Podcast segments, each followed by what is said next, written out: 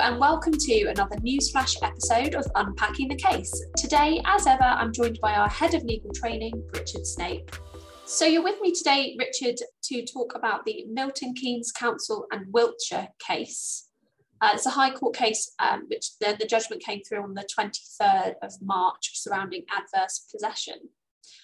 So, do you want to start by refreshing people's memories on adverse possession and giving us some of the background on the case? Yeah, yeah sure. Um, yeah, I thought it'd be a good one because, um, and I don't think we we haven't talked about adverse possession in, in courses or podcasts and news flashes. And it does depend to some extent on its facts, but as the name suggests, it all involves some land just outside to the southwest of Milton Keynes, uh, a place called Two Mile Ash Farm and next, next to it, there's a there was a traveller's site, uh, Calverton uh, Lane Traveller's site, and uh, Mr. Wilsher uh, um, sort of occupied the, the part of the um, the caravan site, the, the travellers site. He was a Romany gypsy, and he was apparently born there in 1984. Uh, his father had occupied a premises on this traveller's site since 1980. Uh, his father was named Joseph, but uh, I can't see anywhere throughout the law report that mentions uh, Mr. Wilsher's first uh, name. So I don't know if it was particularly strange first name. He wanted to keep quiet or not. I don't know. Uh, but uh, Milton Keynes Council were the paper owners of the site, and um, they they succeeded to the land from Buckinghamshire County Council some many years previously. So it's on the just off the A5, apparently, you know, Watling Street. And this particular farm, uh, there were three fields that uh, Mr. Wilsher was um, grazing livestock, mainly horses, but also some sheep on this particular piece of land. And he and his father seem to have done so. No one's quite sure when it started, but um, certainly no later than uh, 1990 and probably in the early 1980s. And uh, eventually, Milton Keynes uh, wanted to be rid of them and uh, went to court to get an injunction claiming that they were trespassers. And they put up this defence of adverse possession and also, um, to a lesser extent, to a much lesser extent, a, a proprietary estoppel, which perhaps I can briefly mention. So, what is the law around adverse possession?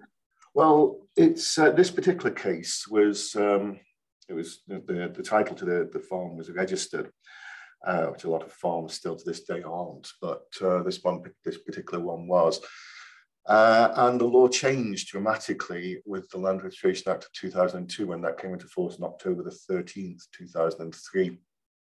Um, but uh, they were claiming under the pre-2003 law, uh, and uh, you claim 12 years adverse possession, it's pretty much the same as unregistered land is to this day uh, you can claim 12 years adverse possession in relation to the land. And um, in registered land, again, if the claim was pre, you know, dates back to occupation pre 2003, it'll be held on trust for you. The section 75 of the Land Registration Act, which doesn't apply post uh, 2003 claims.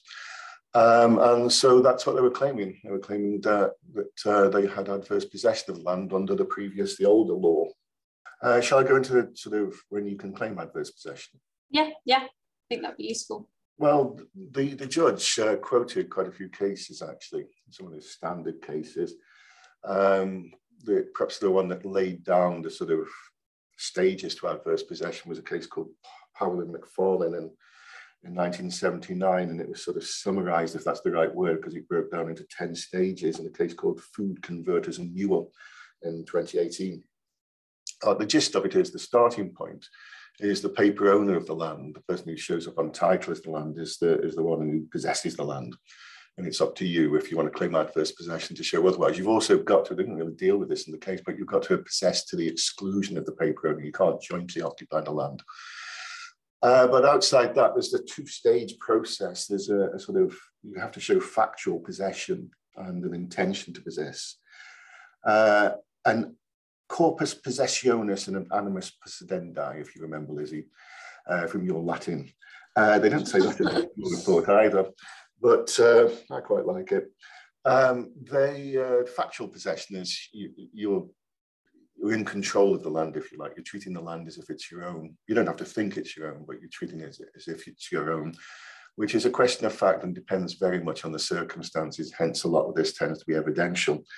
And an intention to possess the land, again, doesn't mean to say you think it's yours, but you intend to use the land in a way, well, as if it was yours, if you like. You intend to exclude all others from the land, including the paper owner.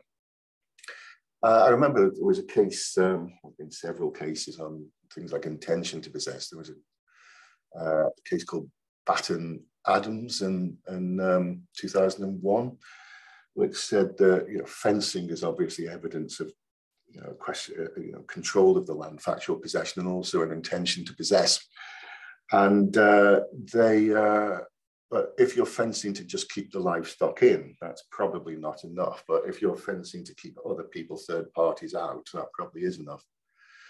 Yeah. And you've also got to show factual possession. You know, you're using the land in the same way as if you would, uh, you know, if, if it was your land. And uh, another case they quoted was a, a case called uh, Boosey and Davis, 1998. Good name, Mr. Boosey. Um, where all you were doing is sort of grazing uh, goats in this particular occasion on the land. And um, uh, you were sort of not putting up fencing, but maintaining and strengthening the existing fences. That wasn't enough. There was another case I remember, quite a famous one, 1977, which uh, doesn't actually feature in the in the report, which surprised me.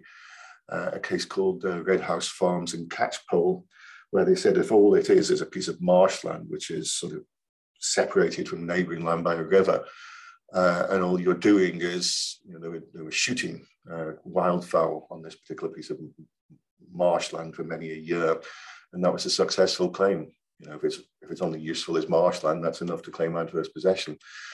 So, so those are some of the factors to take into account um, uh, for pre-2003 claims. To some extent, as we perhaps mentioned, uh, post-2003 as well. So what factors were applicable in the Milton Keynes and Wilsher case? Well, they, there was various things that seem to have been going on from various data. So there was the um, the uh, keeping horses. The horses were sort of running freely, it seems, but occasionally tethered, and, and also some sheep. And they dragged up uh, people who claimed that they, you know, one woman, for instance, when she walked to and from school past this, these fields, can remember distinctly in the early 1980s, you know, horses being in this land. And somebody else they, they brought in uh, remembers uh, sometime in the mid 1990s picking up a dead horse uh, from the land, as you do. I suppose if, I think he was it was official. I mean, it wasn't just sort of a member of the public. I think he was off to the knacker's yard. And what uh, Mr. Uh, Wilsher had been doing as well is, uh, well, his, his father, Joseph Wilsher, uh, had uh, put a, there was a stream across the land and they'd uh, erected a, a concrete bridge across this land. And Wilsher had put up, you know, gates, locked gate, a padlocked gate, which is always good evidence of adverse possession he put a sign up eventually, no one's quite sure when, saying that, you know, this is private property, keep out, uh, with a picture of a galloping horse on it. Uh, and done various other things besides. Remove ragwort, which, as you know, Lizzie, is poisonous to horses, and maintained fences and all these other things, and quite a few other things besides. They'd also had a, when his father had died in 2004, they had a wake uh, on the land with 2,000 people and he'd also done things like uh, uh, allowed people to camp on this land. Um, detracting from that is that the council um, sent a survey around uh, in 2007 uh, to inspect the land prior to, to letting it out on a farm business tenancy and didn't seem to see the horses, although he did see the bridge and the likes. And it was actually let out between 2009 and 17. Uh, but uh, the, the, tenant farmer uh, decided he couldn't stop these people grazing on the land and like, so he just gave up on it. Hence, eventually, uh, you know, when, when Milton Keynes want to presumably re-let this land, although it's not seen, it's not very sort of clear why the, the dispute finally arose, they wanted to claim that uh, he was a trespasser. Okay, so what was the, the decision then? Well, the judge decided that, uh, again, it's very much evidential, but all the evidence pointed towards there being adverse possession for 12 years at least before, before the 2003 changes to the law. And so they succeeded. They failed on the estoppel claim. The estoppel claim would be based on the fact you think it's your land and the um, the, the, the council have encouraged you in that belief and the court decided that uh, Mr. Wilsher didn't actually think it was his land at any stage. Uh, so that part of it failed, but that was fairly irrelevant because they, they successfully claimed the adverse possession anyway. Uh, what's the law in relation to registered land now? Well, in registered land, um, uh, it all changed on when the 2002 Land Registration Act 2000 uh, came into force, sorry, in October the 13th, 2003. A strange date for a, piece of legislation to come into force, October the 13th.